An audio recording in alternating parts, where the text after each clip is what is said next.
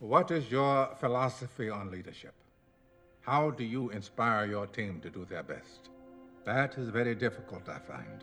If any of you need anything at all, too bad. Deal with your problems yourselves like adults. In other words, even in their own vernacular, they see leadership as a service to another human being. Would I rather be feared or loved? Um, easy, both. I want people to be afraid of how much they love me. Bonjour et bienvenue dans Chef de bande. Je suis Martin Diric et normalement, chaque semaine, je pars à la rencontre de personnes qui se démarquent, mènent et influencent les autres pour parler avec elles de comment elles sont arrivées là où elles sont, de leur parcours, de leadership et de management. Et si je dis normalement, c'est parce qu'aujourd'hui, c'est pas un épisode comme les autres. Pour ce dixième épisode, je voulais tester un nouveau format. Un format un peu plus court où je trace le parallèle entre ce qu'ont dit différents invités sur un thème bien précis. Donc si vous êtes nouvel auditeur ou auditrice et que vous découvrez tout juste le podcast, n'hésitez pas après celui-là à aller voir les autres épisodes pour avoir une idée de ce qu'est le podcast en temps normal. Donc comme je le disais, l'idée aujourd'hui c'est de mettre en parallèle différents avis d'invités, différentes paroles d'invités sur un sujet bien précis et de les enrichir aussi avec euh, des informations complémentaires. Alors quand je parle d'informations complémentaires, c'est pas moi qui vais donner mon avis et ramener un peu ma science. Euh, je ne suis pas assez qualifié pour ça et comme les auditeurs de ce podcast, je me positionne en tant qu'apprenant, entre guillemets, quand je parle à un invité. Non, là, ce que j'ai fait, en revanche, c'est de faire des recherches sur le sujet. Je vais pouvoir citer quelques études, etc. Donc, je vous mettrai tous les liens, évidemment, des études que je vais citer dans euh, les notes de l'épisode et sur le site martindiric.com, où il y a à chaque fois toutes les ressources de chaque épisode. Et ces différentes recherches vont permettre, j'espère, de venir enrichir un petit peu et renforcer la position et les avis de, des invités sur le sujet. Et puisque c'est la première fois que je teste ce format, n'hésitez pas à me faire des retours, que ce soit dans le questionnaire que vous trouverez en description de l'épisode, sur Instagram en message privé, par euh, message sur LinkedIn, etc. pour me dire un petit peu ce que vous avez pensé de ce format-là. Et euh, si vous en voulez d'autres ou si vous préférez le, format classique de l'interview. Et c'est une transition parfaite pour justement aborder le sujet d'aujourd'hui qui sont les feedbacks. Donc les feedbacks, euh, à quoi ça sert, comment en donner, comment en recevoir, comment aller en chercher. L'idée, c'est d'aborder un petit peu tout ça avec les éclairages des différents invités pour avoir un truc un petit peu exhaustif sur le feedback. Alors, exhaustif, c'est peut-être un grand mot, mais un peu complet sur le feedback et concret surtout, afin que, à la fin de cet épisode, vous ayez une meilleure idée de comment appréhender euh, les feedbacks que vous en receviez ou que vous en donniez. Et évidemment, quand on dit feedback, tout de suite, on pense à l'univers professionnel. Et c'est vrai que dans ce podcast, on parle beaucoup de l'univers professionnel. Mais finalement, un feedback, c'est juste un retour, un éclairage extérieur sur un comportement, sur une action, sur un mode de pensée, etc. C'est un éclairage extérieur qui nous permet un peu de sortir de notre tête et d'avoir euh, une idée autre que la nôtre sur un sujet. Donc, oui, c'est utile dans le monde professionnel et c'est là qu'on en voit beaucoup, mais c'est utile en vrai dans tous les versants euh, de la vie, que ce soit euh, personnel, professionnel, relationnel. Donc euh, ça peut être un, épisode super intéressant, même si vous n'êtes pas directement concerné par le, les feedbacks en entreprise, entre guillemets.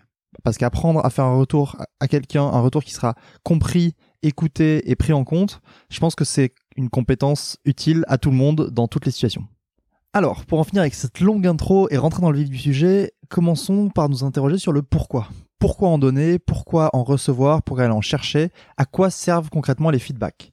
J'étais allé poser cette question à Alexis Minkela, le créateur du podcast à, succès Tribu 1D et un auteur, créateur de contenu. Et voilà sa réponse. Ouais, je pense que hum, ton développement, il est à la fois personnel, mais il est surtout collectif. C'est-à-dire que hum, moi, je, fais vraiment attention aussi aux, signaux marché, aux signaux extérieurs de tout ce que je peux faire. Et donc, effectivement, moi, j'ai. Et c'est ma façon de faire, et c'est comme ça que je me sens confortable, c'est que j'ai l'impression d'apprendre et de progresser, d'aller beaucoup plus vite quand je prends des retours qui sont hyper concrets de personnes qui consomment mon contenu, euh, des clients qui, euh, euh, qui m'ont vu travailler, qui m'ont vu communiquer avec eux, qui ont vu mon travail, c'est toujours plus gratifiant. Déjà, il y, a un côté extrêmement gratifiant parce que quand on te dit que tu fais du bon travail, et eh ben en fait c'est aussi un peu shot, de dopamine, un peu comme les likes que tu peux avoir à droite à gauche. Et il y a aussi un, sujet où bah, quand fait il y a des couacs, il y avait des imprévus, etc. Bah, ça te permet en fait de t'améliorer beaucoup plus vite que si tu étais tout seul que toi tu te fais ton propre audit, tu te fais ton propre feedback par exemple sur une mission client ou sur un épisode de podcast, bah en fait tu as toujours une, vision biaisée parce que parce que tu es dans le projet versus quelqu'un qui va être extérieur ou ton client, bah lui si tu veux, il va avoir il va avoir une prise de recul qui va lui permettre de te faire des retours les plus constructifs possibles. Et bien sûr, toi enfin moi en tout cas, je, l'accompagne au maximum avec bah, tu vois même sur les sur les missions clients, à la fin de chaque mission, on prend une demi-heure pour, pour où j'enregistre une conversation où j'ai un certain nombre de questions qu'ensuite je vais retranscrire pour, pour essayer de voir un peu qu'est-ce qui fait ma, mon unicité, ma force par rapport à d'autres freelances. Et ça, j'essaie de l'avoir effectivement sur tout ce que je peux créer, que ce soit le podcast, de la newsletter où je demande beaucoup de feedback, euh, même sur Instagram. Et donc en fait, tout ça, ça me permet de d'avoir un peu de l'information marché qui, encore une fois, me permet de créer des nouvelles choses, de m'améliorer, de me dire, ah tiens, ça, ça me donne une idée, euh, la prochaine fois, il faut que je fasse ça pour parler de ça, etc. Et moi, j'ai toujours fonctionné comme ça. Et, je pense que ça fait partie, moi, j'aime beaucoup aussi documenter tout ce qui se passe euh, dans ma vie, donc, donc ça me permet aussi de récupérer plein, plein d'informations et d'avoir des choses très textuelles, très concrètes, et plus juste des choses auxquelles je pense, qui sortent de, de, ma tête ou, ou ailleurs. Et Alexis met là le doigt sur quelque chose d'assez euh, pertinent, c'est qu'un feedback, quand il est bien fait, on verra ensemble après euh, ce qu'il vaut mieux ne pas faire lorsqu'on fait un feedback ou qu'on reçoit un feedback. Lorsqu'il est bien fait, c'est un super outil d'amélioration. Parce qu'on l'imagine souvent comme quelque chose de négatif, c'est-à-dire on a un feedback quand il y a besoin de corriger quelque chose, qu'on le donne ou qu'on le reçoive, c'est parce qu'il faut corriger quelque chose, mais en fait un feedback peut aussi être très utile juste pour savoir ce qu'on fait bien et qu'est-ce qu'il faut qu'on continue à bien faire ou même nous faire prendre conscience de choses qu'on fait bien et on se rendait même pas compte qu'on les faisait bien. C'est ce qu'explique Jean-Luc Baticle dans notre discussion ensemble. Donc Jean-Luc il est coach en leadership et il détaille un exercice qu'il fait faire à tous ses coachés où le retour et l'éclairage de personnes extérieures permettent aux coachés de se rendre compte qu'ils ont plus de force et notamment des forces dont ils n'avaient pas conscience et d'améliorer leur estime d'eux-mêmes. En, clair, très, très rapidement, on, propose aux gens un exercice qui est le suivant. Merci d'écrire pour vous sur une feuille de papier quelles sont les cinq qualités, savoir-faire, quels sont les cinq gestes clés que vous savez faire aujourd'hui, que vous savez exécuter, que c'est cinq comportements que vous avez qui vous permettent de réussir quand ça marche pour vous. Librement, mettez ce que vous voulez. Ni une définition de votre poste, ni le résultat de votre dernier entretien d'évaluation. Mettez ce que vous croyez être ces cinq éléments, ces cinq leviers qui vous constituent aujourd'hui chacun fait, euh, répond à l'exercice, puis après, chacun va nommer ce qu'il croit être ses cinq points. En même temps, on va solliciter les autres participants présents, dire, mais est-ce que vous voyez d'autres points chez un tel qui n'a pas nommé, mais que vous avez rencontré ce matin, ou parce que vous le connaissez, qui est dans votre équipe depuis longtemps, quels sont les autres points qui pour vous semblent être des qualités que cette personne a? Et donc, les gens vont faire des propositions, et à ce moment-là, le participant va se rendre compte qu'il a oublié des points qu'il n'est pas nommés. Et donc, il peut les prendre et les ajouter à son portrait original. Donc, il va passer de 5 qualités à 6, 7, 8, 9, 10. Et puis, le consultant va dire, mais la façon dont vous réagissez, la façon dont vous vous comportez, pour moi, il y a intrinsèquement, plus profondément de vous, il y a au moins deux ou trois qualités qui sont celles-ci, celle-ci et celle-ci. Ah, ah c'est vrai, merde, j'ai aussi ça. Et donc, on crée un espèce de déclic, un espèce de waouh, un espèce de, réveil en profondeur, un choc de glycémie positive autour d'estime de soi. Mince, je suis plus vaste que ce que je croyais.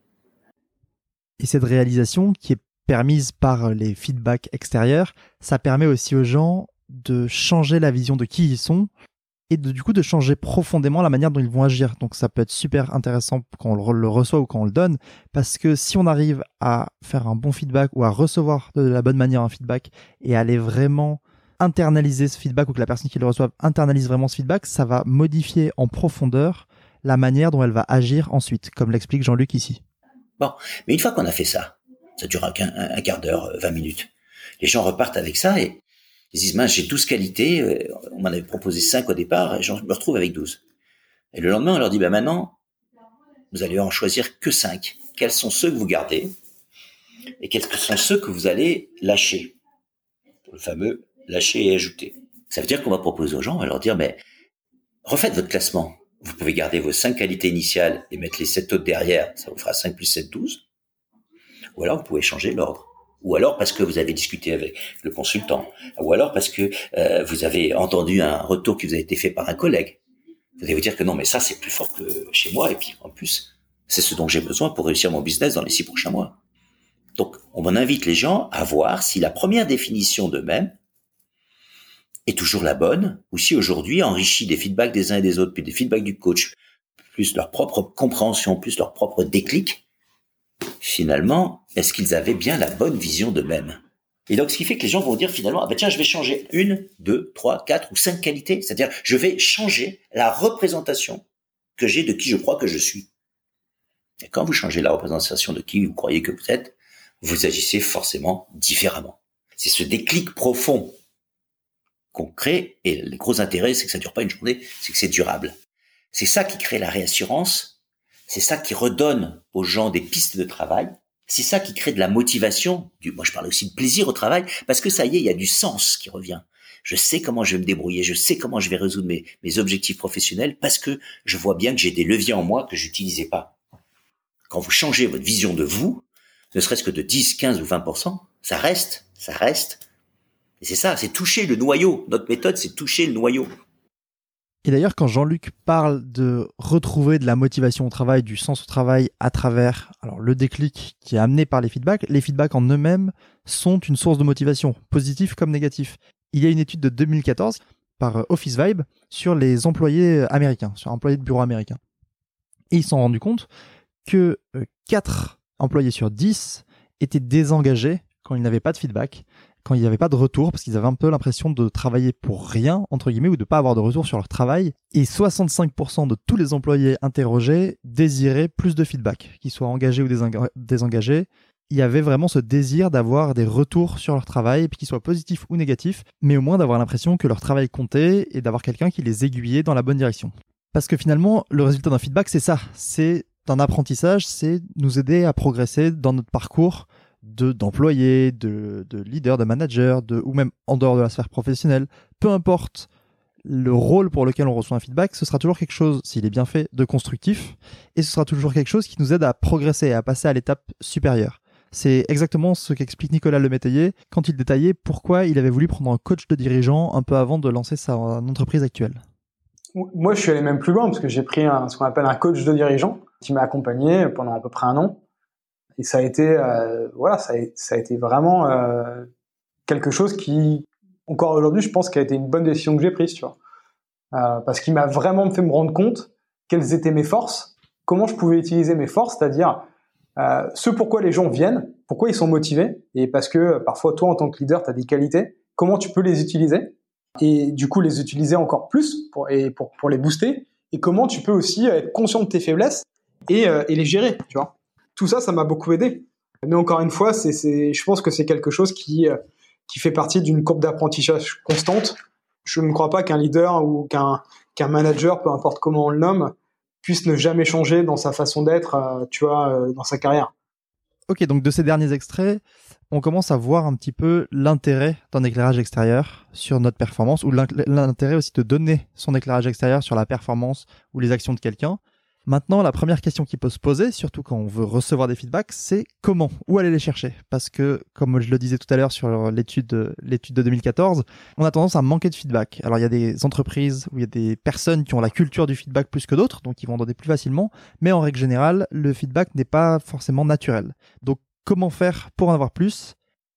Alors, la réponse, elle est à la fois toute bête et pourtant assez difficile souvent à mettre en œuvre pour des raisons d'ego, pour des raisons de confiance en soi, pour des raisons aussi de gêne c'est d'aller en demander. Tu vois, par exemple, moi, j'ai euh, pris le temps, euh, quand j'ai vraiment ressenti, il y a, il y a quelques années, euh, ce moment où j'ai ressenti qu'il fallait que je change dans ma posture. Et notamment, c'était un passage sur mes, ma dernière année chez YouBooks. Ben, j'ai ressenti le besoin d'aller parler à des anciens salariés, des, des personnes que j'avais licenciées, des personnes que j'ai recrutées. J'ai ressenti ce besoin, de, tu vois, quelques années après, de me dire, mais comment la personne a, me percevait, quel rapport elle avait avec moi, comment est-ce qu'elle a vécu les choses quand j'ai fait ça. Et, ça n'a pas été cool, ça n'a pas été facile. Cette approche qu'a eu Nicolas d'aller demander des feedbacks, c'est exactement la même qu'a Melissa Artis, la fondatrice de la marque Wekwa. En fait, toutes les semaines, on fait un point quand ça arrive le premier mois.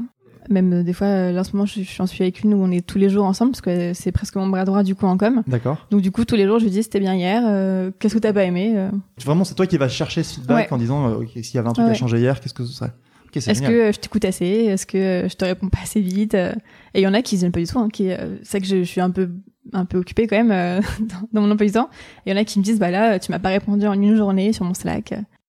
Mélissa a même poussé la recherche un peu plus loin, puisque c'est vrai que quand on pense feedback, quand on pense retour, on pense à un retour sur nous, sur nos actions, sur nos performances, sur notre manière de faire. Et donc, par définition, on est limité à juste ce, qu'on, ce que l'on fait. Or, et Mélissa l'explique très bien dans l'extrait qui va suivre, on peut aussi apprendre beaucoup plus vite et se tromper beaucoup moins souvent en apprenant des erreurs des autres. D'ailleurs, c'est ce qu'on leur demande la, première semaine, même en entretien d'ailleurs. On leur dit qu'est-ce que tu attends de ce stage? Qu'est-ce qui était euh, positif dans tes anciens euh, expériences et qu'est-ce qui était négatif? Et comme ça, euh, bah, on l'applique aussi. D'accord, comme ça, en fait, ouais. t'apprends finalement des, des Des erreurs, de erreurs des autres aussi, ouais. ouais. Ouais, parce que finalement, nous, on a fait qu'une expérience, en fait. Mhm. Mon premier job, c'était ma boîte. Donc, euh. Je peux pas aussi être devin dans ce qui se passe bien ou pas. Donc, ouais, je regarde ça. Je regarde euh, auprès même de mes potes aussi, hein, que Oui. ce qui se passe bien, ce qui se passe pas bien. euh. Et c'est vrai que cette stratégie permet de gagner énormément de temps et d'éviter de refaire des erreurs qui ont déjà été commises avant et qui ont déjà été identifiées. Donc peu importe le rôle sur lequel vous aimeriez recevoir des feedbacks et vous améliorer, ça peut être très intéressant de demander des retours même sur le travail des personnes précédentes, des personnes qui ont fait votre travail avant ou qui ont occupé ce rôle-là avant, en étant bien clair avec la personne avec qui vous parlez, que ce n'est pas du tout pour dénigrer le précédent occupant du poste, par exemple, mais que c'est plutôt pour apprendre de ses erreurs et gagner du temps. En quelque sorte, ne pas refaire constamment les mêmes erreurs. Et ce qui ressort beaucoup de toute la littérature autour des feedbacks, surtout c'est quand on en veut plus, quand on veut recevoir des feedbacks, la meilleure manière de le faire, c'est de mettre en avant le bénéfice que ça va causer pour l'autre personne. Par exemple, si vous êtes un manager qui voulait des feedbacks sur euh, la manière dont vous managez, bah, mettre en avant le fait que plus vos employés vous diront, ou plus vos euh, subordonnés vous diront les choses euh, clairement et de manière transparente, plus vous serez à même de les manager de la manière qui leur convient. À l'inverse, si c'est plutôt avec votre euh, N plus 1 ou votre boss dont vous avez besoin de, feedback, c'est de dire bah, je serai plus performant, je serai plus efficace, tout le monde va en bénéficier, à commencer par toi. Maintenant qu'on sait comment aller chercher des feedbacks, encore faut-il savoir comment les recevoir. Parce que recevoir un feedback, qu'il soit positif ou négatif d'ailleurs, mais c'est plus souvent le cas pour les feedbacks négatifs, ça peut être compliqué. Ça peut piquer l'ego, on peut sentir que ce n'est pas légitime ou avoir l'impression que ce n'est pas légitime, trouver ça injuste. Et si on réagit mal, ça peut décourager les gens de nous donner des feedbacks ou limiter les bénéfices qu'on va tirer de ce retour. Donc comment faire pour bien recevoir un feedback? Le premier conseil, il est donné par Nicolas Lemétayer, c'est de l'accepter. Je pense que la première chose, c'est euh, c'est d'être conscient que ça va nécessiter de se remettre en question et donc de, sortir de sa zone de confort et que probablement, euh, et ce sera pas toujours facile. Parce que la remise en question, elle est pas simple. hein. Euh, parfois, il y, a des- gens ou des collaborateurs qui vont dire des choses qui, seront dures. Il faut l'accepter. Il faut accepter soit les décisions dans le passé que tu as pu prendre qui ont eu des conséquences et, et vivre avec, tu vois. Donc, je pense qu'il faut accepter la personne que tu as été, accepter que tu as envie de changer, que ça va pas être simple, et, euh, et être OK pour ça. C'est vraiment la première chose, de mon point de vue. Enfin, si tu l'acceptes pas, ou si tu l'acceptes qu'à moitié, ça pourra pas être bien fait. Mais attention, accepter le feedback, accepter la critique, ça ne veut pas dire accepter toujours le contenu. Puisque un feedback, il va être donné par une personne, donc avec ses propres, son propre point de vue, ses propres émotions, son propre ressenti. Et donc ça va être un éclairage extérieur, certes, mais ce n'est qu'un éclairage, qui n'est pas forcément la, vérité, si on peut l'appeler comme ça. Donc c'est plutôt la multiplication des, feedbacks, et s'ils vont tous dans la, même direction, c'est là que ça va être, euh, que ça va être intéressant de les prendre en compte. Mais comme en parle ensuite Melissa Artis, parfois ça ne veut pas dire qu'il va falloir tout changer ou qu'il va falloir changer le comportement qui est mis en cause. Ce qui est important, c'est que la personne se sente écoutée, qu'on montre bien qu'on a compris la, la critique, et de lui faire comprendre pourquoi on agit comme ça. Dans ces cas-là, la transparence est la meilleure arme. Et après, comme elle est impliquée du coup dans tout ce qu'on fait, elle comprend aussi du coup que des fois, bah, j'ai pas forcément le temps. Ou, euh, comme elle voit en fait tout ce qu'on fait en termes de bah, tout. Elles sont bah, sur tout en fait, tout est hyper transparent, donc du coup elles comprennent. Il est aussi primordial lorsque l'on reçoit un feedback de toujours le reformuler pour s'assurer que l'on a bien compris et faire valider à l'autre que ce qu'on a compris qu'on devait changer, c'était bien ce qu'il essayait de transmettre comme idée. Ensuite, une fois qu'on a réussi à reformuler et que ça a été validé par l'autre, il est aussi important de mettre en place un plan d'action pour changer ce comportement en validant avec la personne en disant bah par exemple j'ai compris que tu avais l'impression que je ne te répondais pas assez vite. Si maintenant je m'engage à te répondre dans tel, tel ou tel délai, ou je m'engage à faire ceci ou cela, est-ce que ça réglerait le problème? Pour être bien sûr, avant de se lancer dans des changements, que les changements qu'on veut mener vont vraiment régler la situation. Alors, savoir les recevoir, c'est bien, mais maintenant il faut savoir aussi les donner. Parce que donner un feedback, c'est très compliqué où ça peut être très compliqué, notamment parce qu'il y a quand même beaucoup d'enjeux. On parlait tout à l'heure des 65% de personnes qui trouvent qu'ils ne reçoivent pas assez de feedback. Euh, selon une étude de 2018, une étude Harris Poll, pour 24% des employés, recevoir des feedbacks inadaptés peut être une cause de désengagement et aussi de recherche dans notre emploi.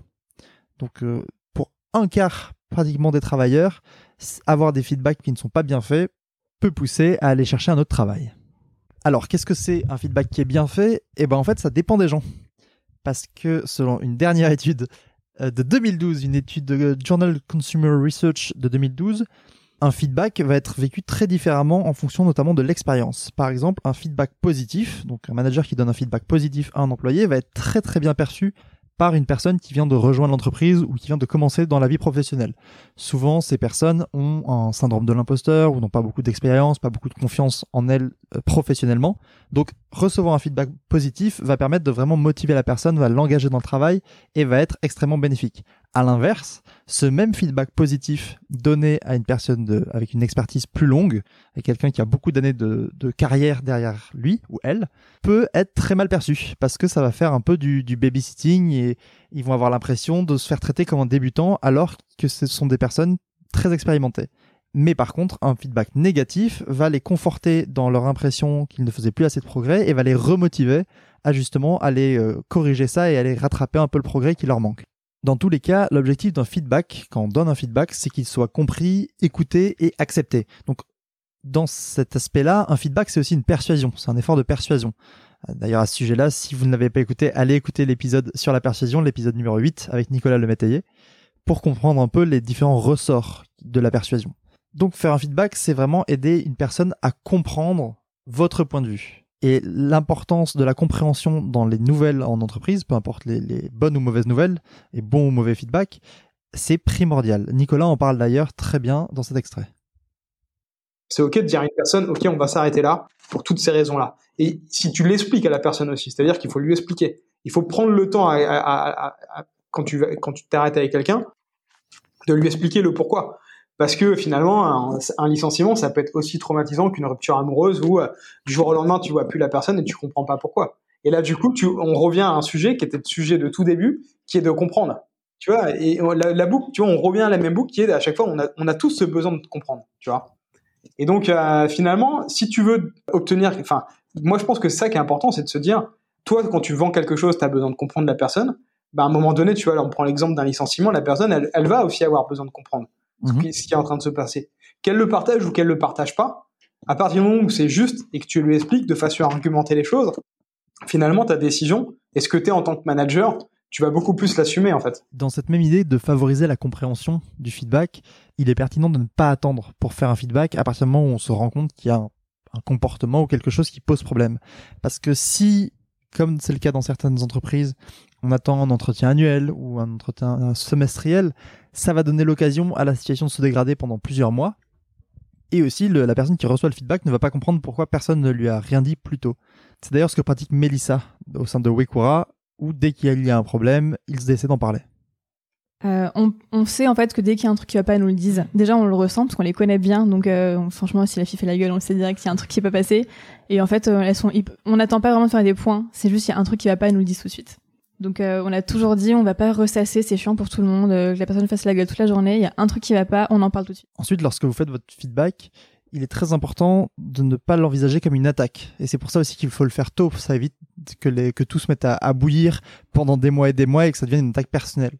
Ce n'est pas la personne qui est critiquée, mais c'est le travail, ou c'est un aspect du travail. Donc c'est important d'être spécifique et direct sur le, ce qui pose problème. De, quand c'est possible, commencer par le positif alors, sans tomber dans la méthode sandwich euh, qui a été depuis décriée, donc la méthode sandwich, c'est de dire quelque chose de positif, puis quelque chose de négatif, ou le point d'amélioration est terminé sur quelque chose de positif. C'était beaucoup utilisé en management, et c'est encore beaucoup utilisé en management, mais ça a été un petit peu décrié parce que ça peut donner l'impression aux collaborateurs que les aspects positifs sont un peu hypocrites et faux et, sont juste là pour emballer le, la critique. Donc sans tomber forcément là-dedans, mais commencer par du positif permettra de créer la confiance et de aussi euh, mettre en valeur les choses qui vont bien, parce que c'est aussi important de dire les choses qui vont bien que les choses qui posent problème ou qu'il faut améliorer. Il est aussi important d'être factuel, de dire les choses comme elles se sont passées ou comme en tout cas on a perçu qu'elles s'étaient passées, sans extrapoler, sans leur donner un sens qu'elles n'ont pas forcément, et laisser comme ça à la personne qui reçoit le feedback la possibilité de discuter du sens ou du pourquoi de ses actions il peut aussi être très pertinent de décrire les effets qu'ont des actions sur euh, l'entreprise, sur l'équipe, même sur votre ressenti à vous, en tant que sur vos émotions votre ressenti en tant que manager ou, pas d'ailleurs. Toujours pareil, ça peut aider la personne à mieux comprendre pourquoi vous faites ce retour-là. Enfin, ce qui est important, c'est d'accompagner la personne qui reçoit le feedback afin que ce soit elle qui trouve la solution. Donc à la fin de votre feedback, n'hésitez pas à lui demander quelles vont être les solutions et à créer un plan d'action à deux où la personne qui reçoit le feedback est force de proposition et suggère elle-même les idées pour corriger le comportement ou les actions. Ça lui permettra de mieux les retenir, d'être plus facilement d'accord avec et de les appliquer. Enfin, un dernier point qui est très souvent ignoré, mais qui est pourtant très pertinent et redit plusieurs fois dans la littérature autour du feedback, c'est de ne surtout pas hésiter à demander un ressenti après un feedback. On l'a dit tout à l'heure quand on parlait de recevoir un feedback, un feedback ça peut être très dur pour l'ego et pour la vision qu'on a de soi-même, surtout un feedback négatif. Donc c'est important d'être sûr que, entre guillemets, il n'y a pas de tension résiduelle derrière et que tout a été bien compris, que les choses qu'on a voulu dire ont été comprises de la bonne manière et qu'il n'y a pas de sous-texte qui va rester en suspens et pourrir euh, au fil des, au fil des mois. Voilà qui termine notre tour du feedback. Alors c'était un épisode un peu spécial, donc un peu nouveau, comme je le disais en intro, c'était assez particulier pour moi d'être tout seul euh, sur cet épisode. Donc n'hésitez pas à me dire ce que vous en avez pensé, je vais pas vous refaire une blague avec le feedback, je l'ai fait en intro, j'ai créé cette cartouche, mais n'hésitez pas à me dire ce que vous en avez pensé, que ce soit sur Instagram, LinkedIn, en commentaire, en message privé, ce que vous voulez. Venez me raconter si vous avez trouvé ça clair, si ça ne l'était pas assez, si c'était trop court, trop long, trop flou, trop bavard, je ne sais pas. Un peu tout ce qui vous passe par la tête pour cet exercice auquel je n'étais pas du tout habitué et que je découvre un peu. Je pense que c'est intéressant et ça peut être intéressant aussi pour vous d'amener de, temps en temps des nouveaux formats euh, dans ce podcast. Donc voilà, je suis très curieux d'avoir vos retours, donc surtout n'hésitez pas.